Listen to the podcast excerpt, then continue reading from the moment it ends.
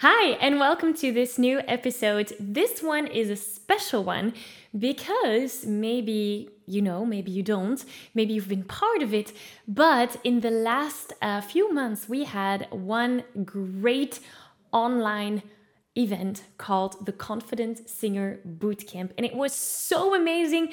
People were so engaged. There were so many singers, passionate singers, asking for feedback, posting their songs, and getting results by shifting one little thing in their vocal technique or even in their mindset.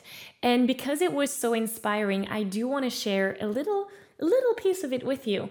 So, this episode will actually be a recording of that Confident Singer Bootcamp training.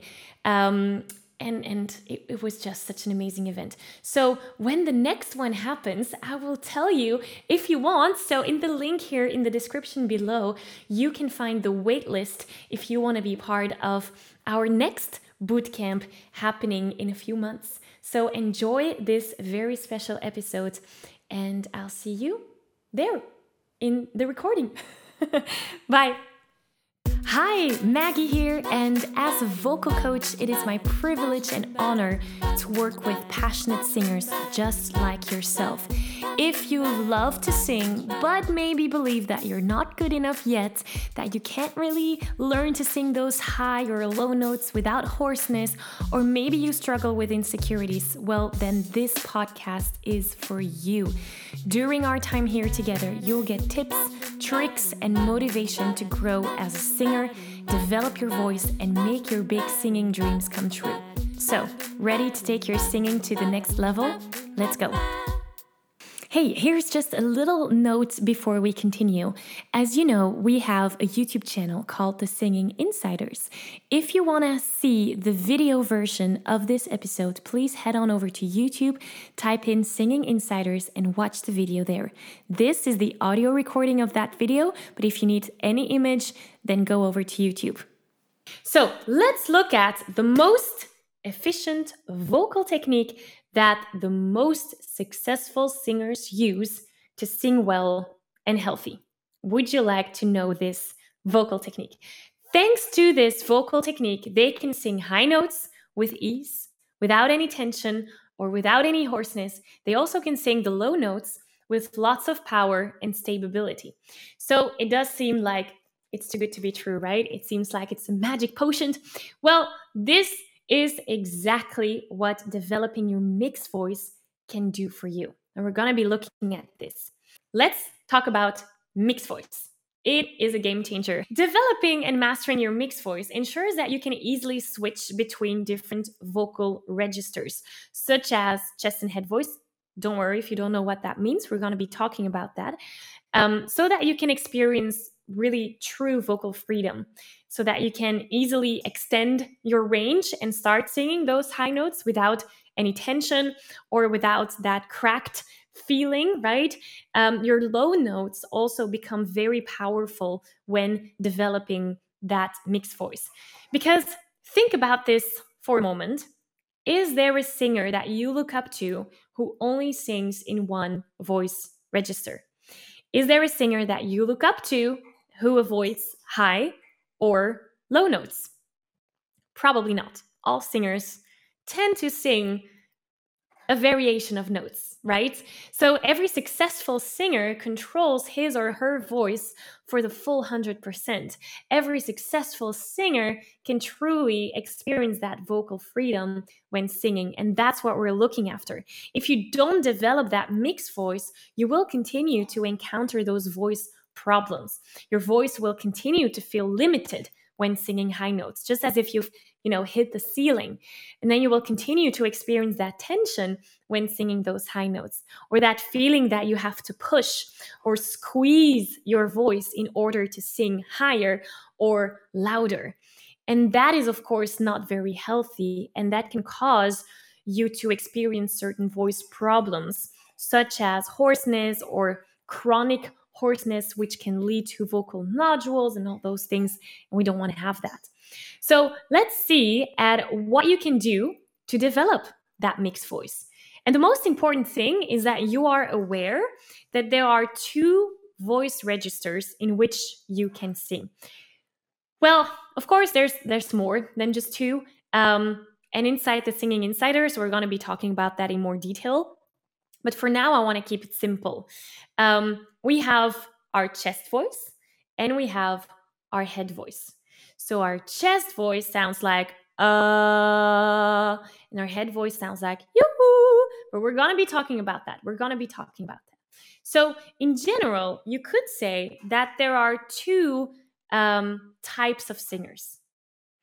And again, there's more types of singers, but for now, let's look at the two big types of singers. So you have the ones who experience tension when singing higher. Those are the singers that I call the chest voice singers. And when they sing higher, they're kind of like squeezing their voice, and it sounds like this. Ah, and they're pushing, pushing, pushing. And then there comes a time when, you know, they've pushed their voice so much that they can't handle it anymore. And then it cracks and it goes to a small little head voice. Now the other the other on the other side we have the head voice singers. And those singers have really a hard time to sing lower notes very powerfully because they stay in head voice all the time. So they kind of sound like this when they're going in the lower notes. It sounds like ah, there's no no power here. Most singers could identify as a chest or a head voice singer. Now, basically, what happens is that most singers switch too late between head or chest register, or they don't switch at all. And when you switch from your chest to your head voice too late, you will experience some tension, maybe even a voice crack, right? Like what I did earlier. So that tension that you feel then can cause hoarseness in the voice. So, what most singers eventually do is avoid those high notes. And that's where your voice could feel very limited. What is also possible is that you cannot put any power in the lower notes. And that mainly happens to the head voice singers because you don't switch to your chest voice on time. And so the low notes, they feel very breathy and airy. And again, also that could cause some hoarseness. Now, as you can see, we don't want to be in either of these categories. We don't want to be a chest voice singer and we don't want to be a head voice singers. What we want to be is a beautiful mixture of both so that we can use the power of chest voice in the high pitches, which are being sung by our head voice, and we can use the flexibility and the range of our head voice. So, by solving this problem, you will not only notice that your vocal range will expand, you will also notice that you will experience less tension and hoarseness, and that you can use your voice in a much healthier way. So, this special technique of blending these two worlds together, that is what is called mix voice. Now, you should be aware that mixed voice is just one of many vocal techniques. Mixed voice is also a vocal technique that is more advanced. So, without the basics and foundations of vocal techniques, it makes no sense to go and develop that mixed voice. So, today I'm sharing this one vocal technique with you, but you should know that you need to work on the foundations first. You could compare it to building a building without the foundations, the building will just collapse, right? So the same thing happens here. Now, of course, I don't have time to teach you all of the vocal techniques of the world during this this training um, because otherwise we'll be here till midnight again. Um, but so I'm just giving you the most important elements so that you can get started. So let's look at what mixed voice actually is. Right. So give me a very nice, warm uh, where do you feel the vibration of that sound. Uh, where do you feel it? Some singers feel it in the chest. Some singers even feel it in the belly. I even had someone once and she felt it in her feet, which was really interesting. So, most singers feel it vibrate in this part of their body. That is why years ago, some people have called this chest voice because we feel it vibrating here. Okay? Now give me a very high you and feel where you feel that vibration. And let me know in the chat, where do you feel that? You. Most singers would say that they feel it somewhere in their face. Some people feel it in the middle of their head, others in their throat, others in their nose. I feel it like right here in between my eyebrows. So that is why it's called head voice, right? So chest voice, head voice. Do we have two different voices? No, we just have one. My two vocal cords, which is my voice, which is in my larynx, just one, and we have one voice. So why do we have those different names for it? Well, when I'm singing in chest voice, uh, there's one muscle that is going to get activated. This one. I call this guy here the chest voice muscle, just to keep it simple. The um, actual name is a thyroarytenoid or TA, but I call it the chest voice muscle.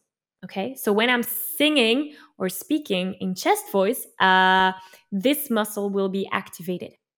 When I'm singing in head voice, yoo-hoo, there's another muscle that will activate itself, which is what I call the head voice muscle. Okay, still with me so far? Now, this official name is the cricothyroid. No one ever remembers that. So you have the chest voice muscle and you have the head voice muscle. All right? Now, what oftentimes happens is that there is a unbalance between the two. I, I, I, was one of those singers, which I had a huge unbalance. And so the unbalance happens like this. For chest voice singers, the chest voice muscle is super developed, is super strong, but the head voice muscle isn't. And so what happens when they sing in the higher pitches? They go like, ah they push, they push, they push that chest voice muscle. And then there's so much tension building up. And then there's a moment in time where that chest voice muscle is just gonna give up. And then what is the other muscle that is still there? Uh, he's going to have to take over that little head voice muscle. So the head voice muscle takes over, but he's not as developed as the chest voice muscle. So he doesn't sound quite powerful. So that's where you get that sound of this breathy ah, chest, uh, sorry, head voice sound. Very unstable, very airy, very breathy. Right? Is that something you recognize? If you're a chest voice singer, that might be something you recognize. Now, the opposite could also happen that your head voice muscle is very well developed, but your chest voice muscle isn't. And so what happens there is that when you're singing in the lower pitches, oh, you can't really put any power onto it because we're missing that chest voice muscle. So, what we want to do, step one, is make those two muscles equally as strong. And then step two is making them communicate together so that we can start working together. So that when I'm singing high notes, my head voice muscle is activated to get to the high notes, but that my chest voice muscle is also activated so that I can get some power into it. And then the other way around as well. Does that make sense? So then I have something like this. Ah, you don't have a crack, you don't hear anything in between. That, ladies and gentlemen, is mix voice. Does that make sense? I know this is just theory. We're going to put that into practice later on. But does the theory make sense? Now, I must say, it took me a year and a half to develop that mixed voice. I want you to fail today. So, I'm not expecting you to get that mixed voice right away today. It might happen, it might not.